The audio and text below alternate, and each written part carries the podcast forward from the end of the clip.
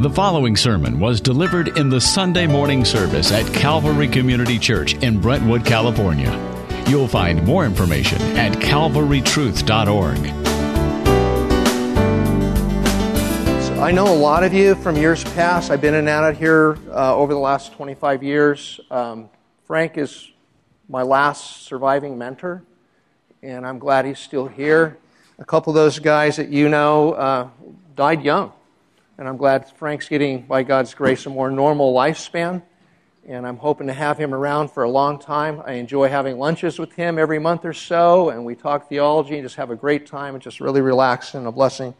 Uh, as some of you know, uh, Frank has walked me through very deep waters in past years, and he's really helped me to keep my eyes on Christ because he is a lover of Christ, and he knows where the help and hope is. And so we're going to talk about that Christ this morning. I invite you to turn in your Bibles to the book of 1 Peter.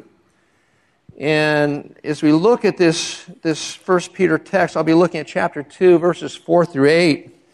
Um, you'll see in a few moments, uh, after a few introductory comments, we'll read the text. You see, though, soon that Peter is describing uh, a material that we're composed of, and it's related material our Lord is composed of, and it's a metaphor, of course but the material is stone.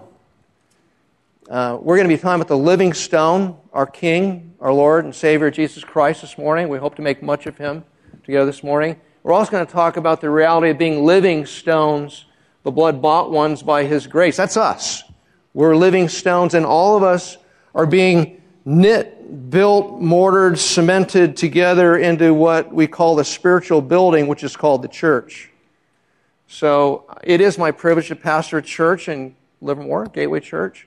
And it's also my privilege to be here in another part of Christ Church Calvary Community, which is very near and dear to me. The church is ever so much larger than its local expression. So if you think you're the church and this is all there is, you are sadly mistaken. I didn't recognize you at first, Frank, and it's so nice to see you again. He, this guy gives me a pat and he's got all this hair, and I'm like, I've never seen him with hair, but I'm glad to see you, brother. Um, the church is big and it's broad and it's blood bought and, it, and it's wonderful and it's lasting and eternal. It has a durative nature and quality to it. And it's stone. It's, it's, it's always going to be here. So we're thankful for that. I have been thinking a bit about stone this last week, and I was thinking about attributes, qualities of stone. What's neat about stone is it has permanence. It's tough and it's hard and it's dense and it's weighty. And it has a, in its possession just intrinsically an almost indestructible nature. I will tell you on the authority of God's word, Christ the living stone, we as his followers, the living stones, we are indeed indestructible. We will live forever. We just came out of the Easter Sunday and the Good Friday and all that celebration. And that's what should be impressed upon us with great force, import, impact. We live forever because of Christ, and that is such good news. Um, stone has been the, the choice material to build things that are lasting in nature. Architectural projects have been using stone for centuries, millennia. I've been in Rome, I've seen the Colosseum, with the exception of a little damage from the acid rain, is still there. And it's big. And I've been to Greece, I've been to the Acropolis, the Parthenon, uh, except for the Turks using it for a you know, storage depot for explosives. Other than that little incident in the 1500s, it's still in pretty good shape. Uh, it's just amazing. Stone is costly. Stone is labor intensive to build with. It's difficult to shape. You don't grab a piece of stone like you would your kid's Play-Doh and mold whatever you want out of it. It takes a lot of energy and effort. I think the image of stone is rich with regard to how well it illustrates the realities that are associated with the gathering of Christ's people to become part of his spiritual house. If, you, if you've been a believer for any length of time, you've gone through some ups and some downs and some all arounds, have you not? There's been good seasons, there's been bad seasons, there's been in between, indifferent seasons. All of these things characterize the warp and woof of the Christian life. But being that we're living stones, we're not abandoned. We don't fall to the wayside, do we? We're still here, we're remaining, we're permanent, and we'll ever be so by God's grace. We are, what the Bible teaches, We are the new temple of the Lord, the habitation for his spirit. We are the church, uniquely one and another gathered together. So, with regard to this new temple, we know certain things.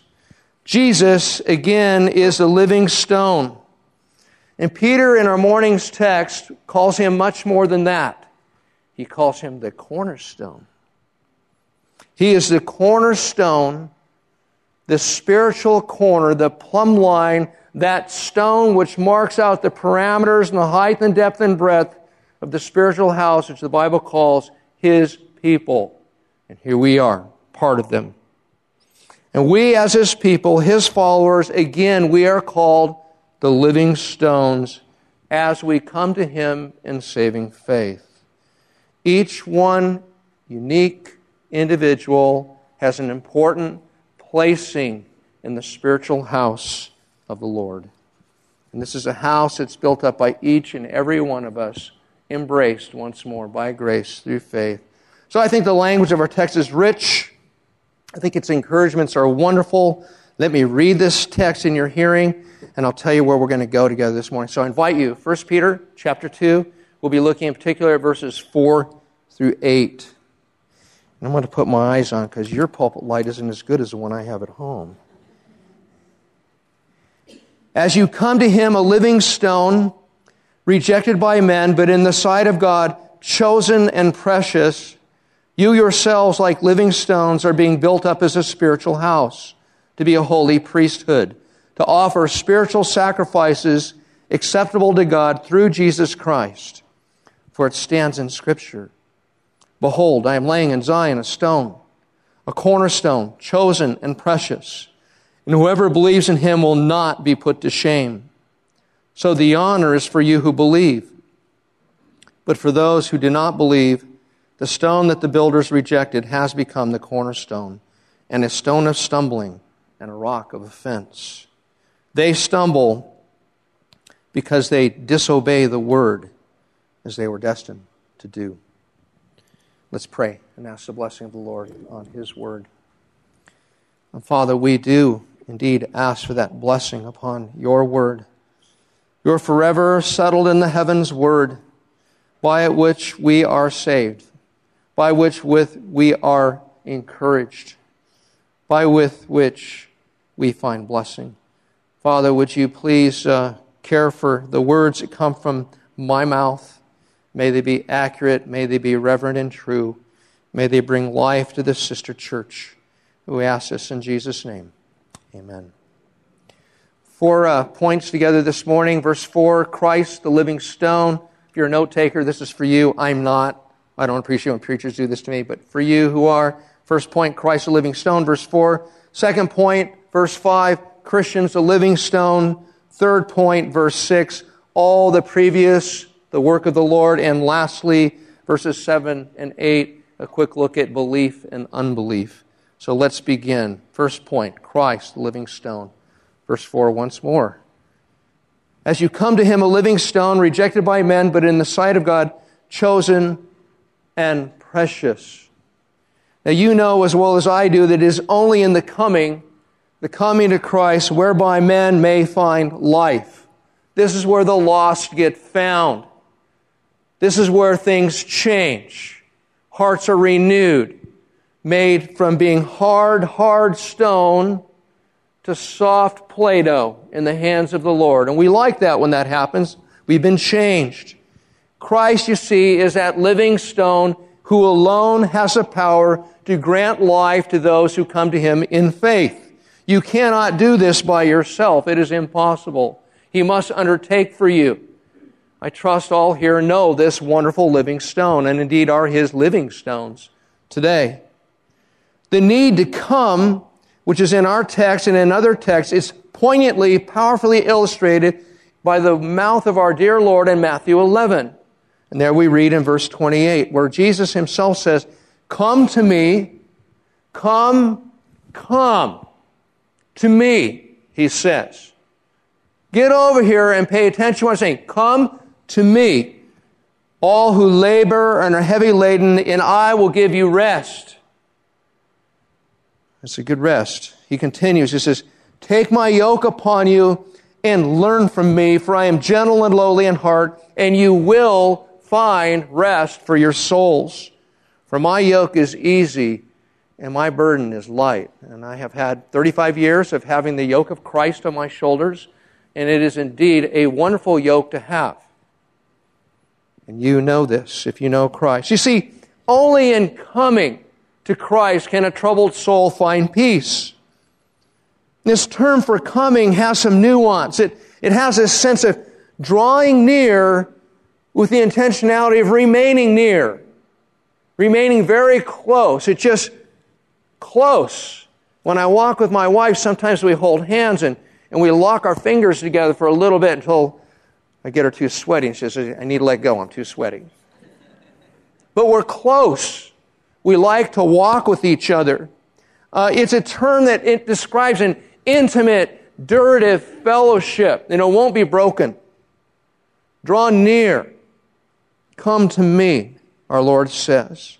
You see, Christ in Christ alone is that eternal, incorruptible, unchanging, everlasting, and indestructible living stone. And he makes us the same way by virtue of identity with him. You see, Jesus is special. He's unique.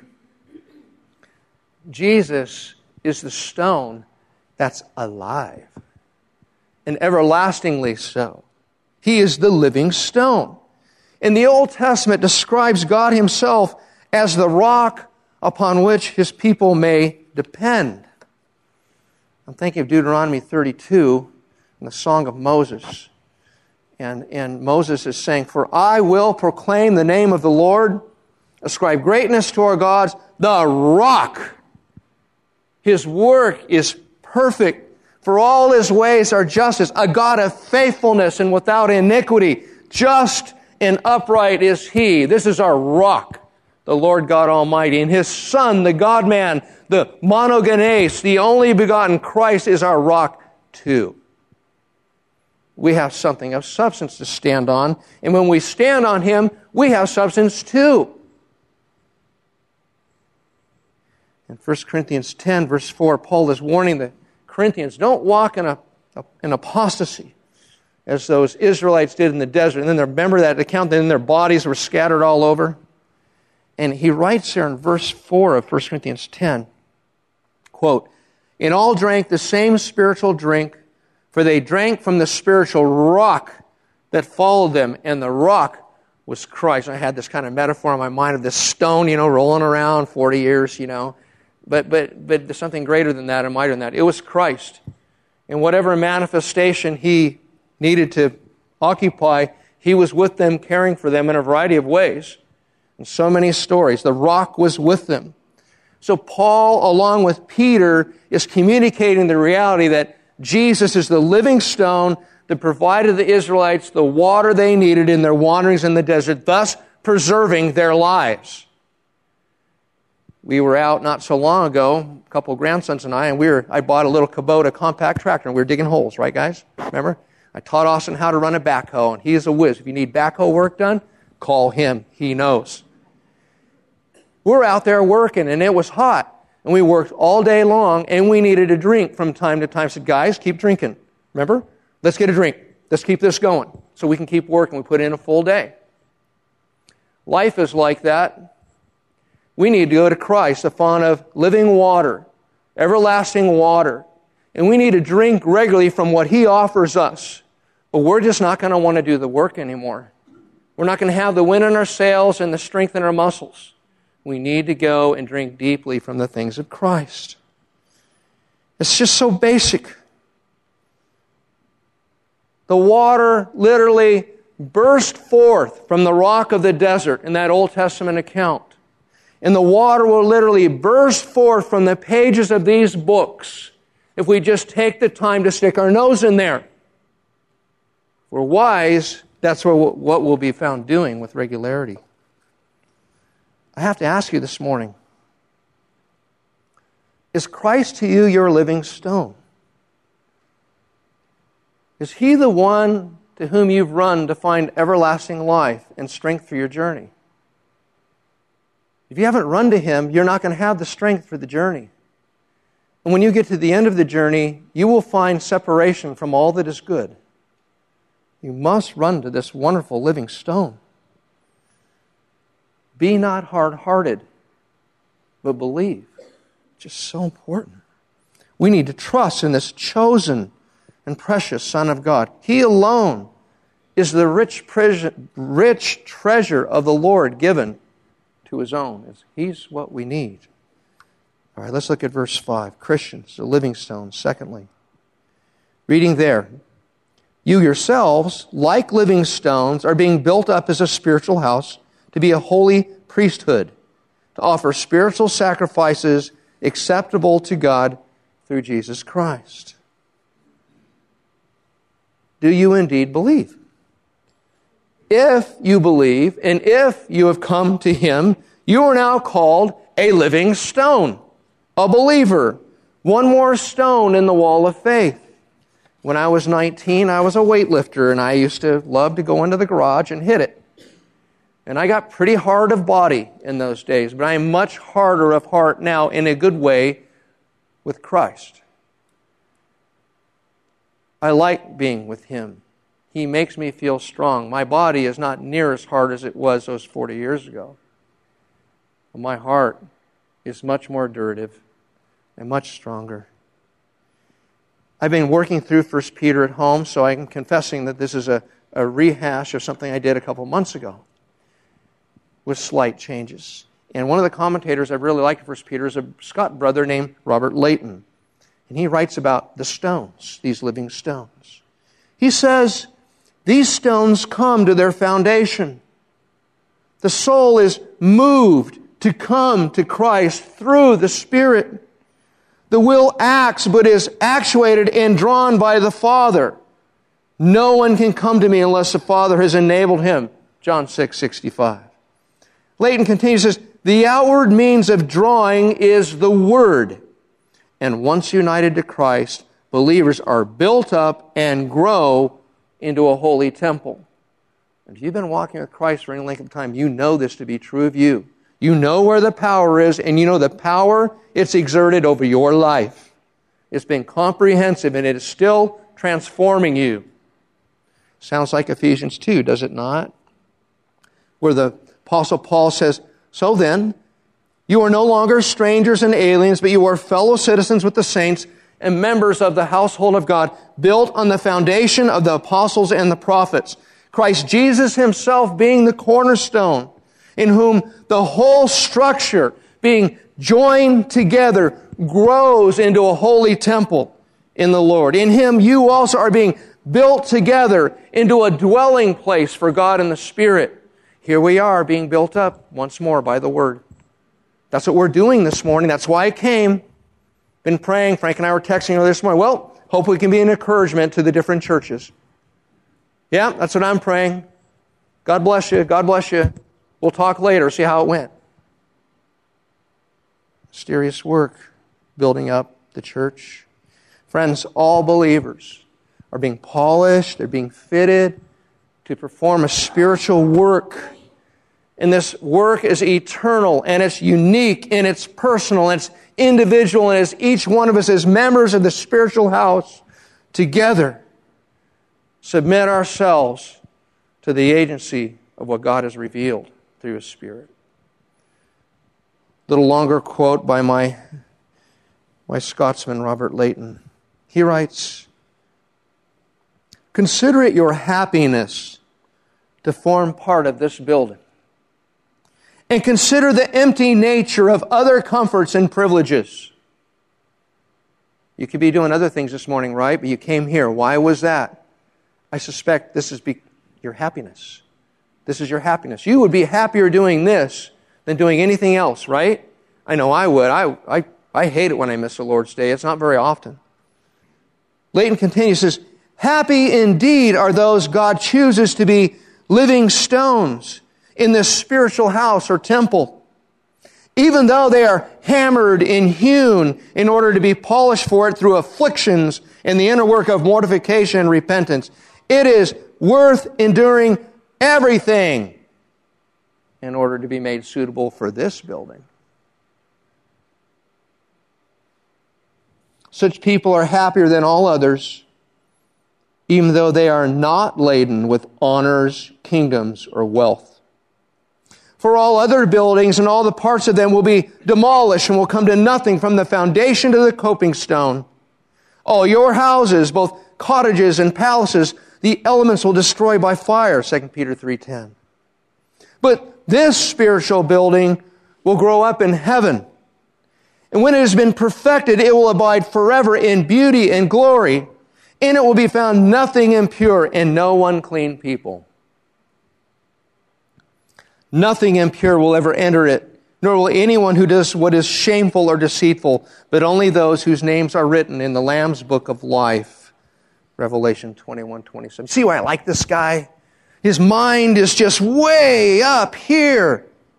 He's thinking these huge thoughts of God. We're going to meet him. Folks, this is what we are. And this is what we'll yet be. And it will be what we one great day, always and ever, will experience without interruption. It doesn't get any better than this for we who are part of the Lord's building. In the interim, though, in the interim, as we wait the consummation of these things, we are called to be, quote, a holy priesthood, unquote. Now that's a wowzer. We are those who are specially set apart by God, for God, to render services to His purposes. We're a holy priesthood. Revelation chapter 1, verse 8, that theme is echoed. There we would read, To Him who loves us and has freed us from our sins by His blood and made us a kingdom, priests to His God and Father. Think about that. Meditate, meditate, musitate. I got a new word. Musitate and, and mice. That would work, right? No, meditate, muse, reflect. Be overwhelmed at the immensity of the honor and privilege that is ours as the people of God in the exercise of this office of priesthood, his representatives, his intercessors. Because we're freed from sins, and now we're called to his service. There's a work to be done. There are spiritual sacrifices we as his priests are to be offering in a variety of ways. Don't miss this. You're called to this. You're saved to do this. There is a ministerial work that is acceptable to God through Jesus Christ that can only be performed if you're one of his priests. Sounds like Ephesians 2:10 to me, for we as workmanship created in Christ Jesus for good works which he prepared before and that we walk in them. Anybody that's known me for a while knows that I, I just love wearing that verse out. It doesn't wear out to me. That verse tells me there's a reason for me to still be breathing here. And when I stop breathing, my work is done. There's a day appointed where my work will be done, and yours too. In the meantime, we're his priests looking for work to do which He prepared beforehand that we walk in it. And when that's all done, we get to go home.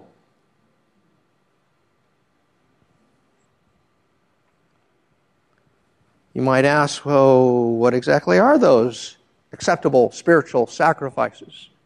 What are those things? Well, before we get into details and particulars, let's mention something else. You see, anything and everything that we are privileged to engage in by our grace enabled priestly efforts is rooted in and fueled by our union with Jesus Christ, our great high priest. So, why would I mention that before getting into particulars? Because he's going to get the glory for the whole of it, and we're going to get the sense of his pleasure. And that's enough.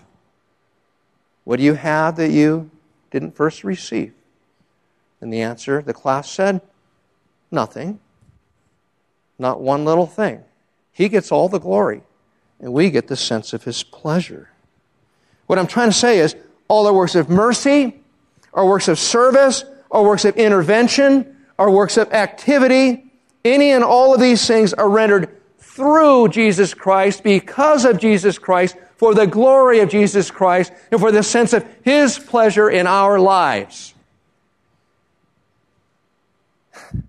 it just doesn't get any better. The lower we think of ourselves and the higher we think of Him, the happier and healthier we will be. It always works that way. We should be humbled by the privileged position we possess as living stones to serve our King and to serve His church, His spiritual building. We should be excited about this. We should be diligent. The gratitude attitude should be fueling all of our efforts and energies. We're being what we are by grace.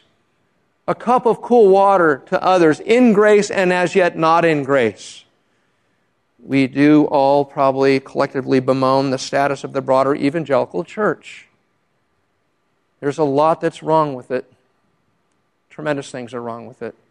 But there are sweet, solid, little Bible saturated, depending churches like ours scattered all around, and we can have encouragement there. Great encouragement there. But the evangelical church, you recall, is rooted in this Greek term, the euangelion, which means the good news. And we hold on to the good news. The good news is all we have. All right, so what is this priestly service we are to be about? Well, here's as pithy of an answer from scriptures I know of Romans 12, first two verses. Appeal to you, therefore, brothers, by the mercies of God and we're talking about your priestly service. By the mercies of God, to present your bodies as a living sacrifice, holy and acceptable to God, which is your spiritual worship. Do not be conformed to this world, but be transformed by the renewal of your mind, that by testing you may discern what is the will of God, what is good and acceptable and perfect. Where does mind transformation occur? Where does it occur? Right here. Right? 66 books of mind transformation. There's power here. There's power here. Friends, faithful priestly service, faithful priestly sacrifice is made possible only by the mercies of God as He reveals through the agency of His Spirit the content of this book to your soul. And then turns your affections to go and do likewise. It's just that simple and it's just that mysterious and it's just that powerful. And so, those of you who are note takers, I want to give you a few, few texts just real quick. I'm just going to blot, blot them out here and you write them down if you want to. Uh, things that will really help you in your service. So, short list Galatians 5, 22 and 23. Ephesians chapter 4, Ephesians chapter 5, Ephesians chapter 6. All three of them, they're loaded. 1 Corinthians 13 is exceptional. 1 Timothy 6, 2 Timothy 4, and the whole book of James, and all of 1 John. If you camp out there for a while, you are going to be changed by this marvelous changing spirit. Anyway, that's for free. So again, our obedience to the commands of the Lord and His Christ and our success in our service is made possible only by His transforming grace in the Word. It's the Word that's the conduit for that grace. So if you get into the book, you'll find yourself being changed. And if you're not in the book, you're going to feel a little flat and maybe a little bit discouraged from time to time. So get into the book. It's the first question I asked the man at Gateway. So, we're getting together for our coffee and says, last time you're in the Word? And if I get the kind of glazed look or the kind of slight turn of the head, I have a problem. Problem is revealed. Are you all with me? Get in the book. All right, let's look at our third point. All of these things, I've been kind of saying it, the work of the Lord. Verse 6. And there we read. For it stands in Scripture, Behold, I am laying in Zion a stone, a cornerstone, chosen and precious, and whoever believes in him will not be put to shame. Friends, this stone that the prophet references is clearly revealed as one that is to be trusted, embraced. The one who is found so trusting, so embracing, this stone, it says, he'll never be put to shame. I was a mechanic for United Airlines for 14 years, and I pastored some the last four of those years in conjunction, busy days. And I was the unofficial pastor of a, a hydraulic shop and a pneumatic shop and a constant speed drive shop, and there were about like 300 guys there. And, and there were times when you could just tell there's a very deliberate agenda. Let's go pick on the Christian. Let's go mock him. Let's go find something to get his riled up or trip him up or make him look foolish or dumb. And that was always a, a good stretch. That was great training for ministry because it happens in the church too, right? And so, but I, I love these guys, and a lot of these guys would have a real problem. And when they could see nobody else was looking, they'd come over to my bench. You go, ah, what do you what do you think about this? And sometimes I had an opportunity to minister. See, while they were trying to shame me in some venues, there was still something going on a little deeper that they recognized this guy might have a little something worthy of offering. They're always afraid of the shame. You want to be too overt about that. And in, with Christians, too. I've seen from time to time there's this kind of stepping back in the face of adversity or the face of a potential embarrassment by worldly people that they're in close contact with. Jesus tells us in His Word if you trust in me, you believe, you'll never be put to shame. Not from the perspective analysis that really matters, the eternal perspective. That's the only one that matters, right? You'll never be put to shame following Christ the King in the big picture scenario, which is the only picture that really matters for us. There's work here. And there's ample reminder that heaven is not here. Yes and amen? Everything going your way? I know it's not. I'm glad you came here today.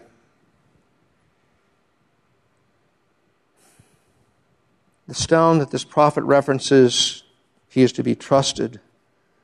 And then if you trust him, you won't be put to shame. So to me, as I look at this text and try to draw application, that sounds like the language of acceptance and forgiveness to me. No shame. You're accepted. I walk into the Dolkovich house anytime. I don't care what I interrupt. I'll be welcomed. And they're busy. If any family had reason to be, hey, what are you doing here? You didn't call first? They won't. It'll be okay. And it's vice versa. Most of the time. Every time, really. We're accepted. We're forgiven. No shame. Think about that. See, men need to be warned. And here Peter is, he's faithfully warning them. For so many have placed their trust in the wrong things. And a misplaced trust in the wrong things will incur shame and judgment and separation from all that's good, wonderful, and lovely. There'll be nothing good to experience in hell. Just shame, just separation, sadness, and the sense I messed up. I messed up really badly. Our text says this truth, quote, stands in Scripture, unquote. And Peter is citing an Old Testament text from Isaiah 28 to build the case that this is the only place where people should place their trust. And you know what was going on there, right? Peter states that this stone, this strong, secure, durable foundation, which is Christ, had long ago been selected and placed in position by our Lord. The plan was thought up, and the implementation was coming. But its placing, its implementation, according to Calvin, was done, quote, only in hope back in Isaiah 28, only in hope. For Christ had not yet been revealed and had not fulfilled the office of a Redeemer. On this account, the prophet speaks of it as a future event. We have the benefit of history to look back and see the cross and see that event. We know it's been fulfilled. That chapter in Isaiah that's cited, you recall that was, a, uh, that was Isaiah calling out Judah by the, the word of the Lord because Judah had made a sinful alliance with Egypt. And in that text, he states they have, quote, have made lies their refuge, and, quote, in falsehood they have taken shelter. Prophet tell them, You're blowing it. Your trust is in the wrong place. You were not commanded to go to Egypt. You were commanded to rest in the Lord alone. You're idolaters. Don't you think the hand of the Lord cannot save you? That his arm is not strong enough to save you? Oh, it can. But you've gone to men of flesh and blood instead. And he tells him, he tells him, as a result of this idolatry, this misplaced trust, God's going to send them a hail of judgment to, quote, sweep away the refuge of lies, unquote. This is going to be comprehensive and devastating and destructive. And God then promises through his prophet to annul or cancel the covenant with death they made. And he's going to give these rebels, quote, a foundation in Zion, a stone, a, a tested stone, a precious cornerstone of a sure foundation, and whoever believes will not be in haste. And you kind of go, why haste? says in quoting in the New Testament, it's put to shame. I'll tell you why, because the Hebrew verb for haste can often be glossed as dismayed, which is applied figuratively to emotions. So when you're dismayed, you tend to, and you go all which way, you don't know what to do. So it's really another Hebraism saying the same thing. The thought is this our emotions, yours, mine, and the Israelites of yesteryear, need never to be all jumbled up or upset at our earthly circumstances if our trust is placed in the right situation, in the right entity, in the God man, the Lord Jesus Christ. We can be stable if we rest in His promise and His provision. And as we do so, we need never fear a day of being put to shame or a coming day of dismay or disappointment. We have everything to look forward to as the blood bought ones. Everything. Because the rest, the calm, the peace that we currently experience is rooted in Jesus. He is God's chosen and precious cornerstone for his people. I hope we do all understand that. He is our cornerstone. He is that most important part of the building, and all of its angles are set by that cornerstone. That cornerstone plumbs the whole. The whole building patterns itself off that cornerstone. It is the single most important part of the building, and it sets the tenor. Christ, Christ alone is the perfect, the precise cornerstone and he has established every parameter of his spiritual house. So let's look very briefly now at the last couple of verses belief and unbelief. Verse 7, and I'll read through verse 8. Almost done. So the honor is for you who believe, but for those who do not believe, the stone the builders rejected has become the cornerstone, and a stone of stumbling and a rock of offense. They stumble because they disobey the word as they were destined to do. So we should ask a question, I think, as we approach this text. What exactly is this honor Peter speaks of? Several things came to my mind as I was attempting to wax eloquent before you. First was, the, how about just the honor to believe? Verse 4, as you come to him. What an incredible honor it is just to be enabled to believe in Christ. That's one. How about the honor to serve in verse 5 to offer spiritual sacrifices? We're serving the one who served ultimately and finally by his grace. How about the honor it is to know that we will never suffer embarrassment or shame as a result of having placed our faith in the rock, Jesus, the living stone? You know, these honors are the possession of believers alone, right? And they're priceless honors, and they're given by a precious Jesus. We are those whose spiritual foundation is aligned by and held together by Christ, our cornerstone. But there's a rub. There's a rub in this text, and I'm sure you saw it. But for those who do not believe, so there's the believers and the unbelievers, the haves and the have nots. And I would say for the have nots, there is big trouble coming for the have nots. who persist in an active rejection of Christ. If you are a have not this morning, you will find yourself in the same position of the religious elites of yesteryear. They're the ones being cited in our text, those builders who rejected Christ, the living stone. They saw him, they saw his person, they saw his wonder working miracles, so many things documented for us and brought to life through the pages of Scripture. They saw those things. We just read about them, we go, wow. They saw them, went, reject. Not being part of that. Going to upset my apple cart, topple me out of my position. They were false builders. They were charlatans. They were shams. They were self serving posers. They were counterfeiters of truth. They had an outward form but denied the power. There are those who trusted in their own works, not the work of God, not the work of Christ, the cornerstone of the whole great big spiritual building. They're building their own thing. They stumbled right over him. They fell flat on their faces because they disobeyed the word. And they're all around us in our own day. You don't have to go far to find them. Friends, the word is so very clear. Do not reject, and you will not stumble. Believe in Christ, the cornerstone, and you will be found acceptable to God. You'll find life, and you will never, ever experience the pain of eternal death. No shame.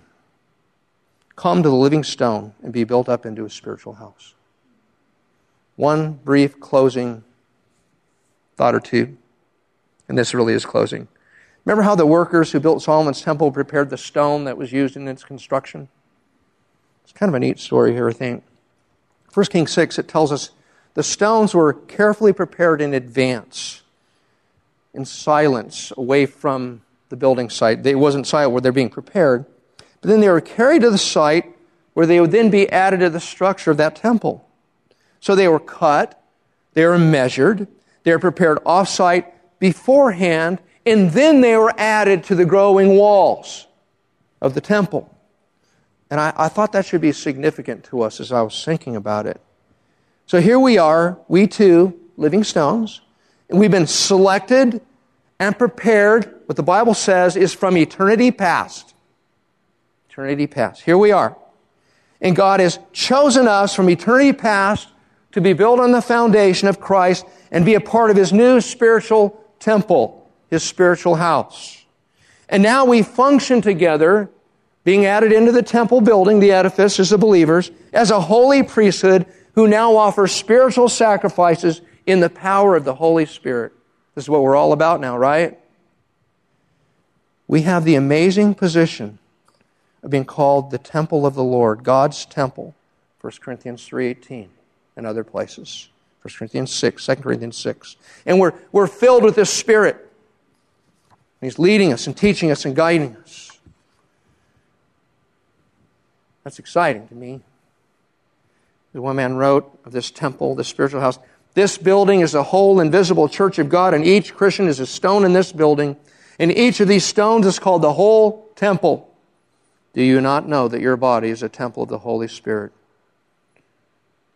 Now I'm really going to end the true church of God does not consist of lavish and ornate houses of worship filled to the brim with the brilliant, beautiful, creative works of man. It is not filled with smells and bells and elaborate rituals. The true church of God, of which this little fellowship is part of, it consists of each and every individual who has been savingly embraced by the living stone and in being so embraced become themselves a vital, unique, important part of the new spiritual temple the Bible calls the church. My encouragement to myself, my encouragement to you this morning is go and be that church in the power of the Spirit that makes you what you are. Let's pray. Father, we thank you that you have been kind to us and that you have called us to be a part of the church. That each and every one who trusts in the name of Christ is a living stone and is a holy priest, given work, commanded to do that work which displays the reality of what they are. Father, give us uh, the mind of Christ to think about these things, be reminded about these things, and to go and do the things you would have us to do. Bless this local assembly of believers. Prosper them, everything they would be about, Lord. Bring great reward for their efforts, for they are living stones doing your work. In Jesus' name, our cornerstone. Amen. To respond to this message or learn more, please visit calvarytruth.org.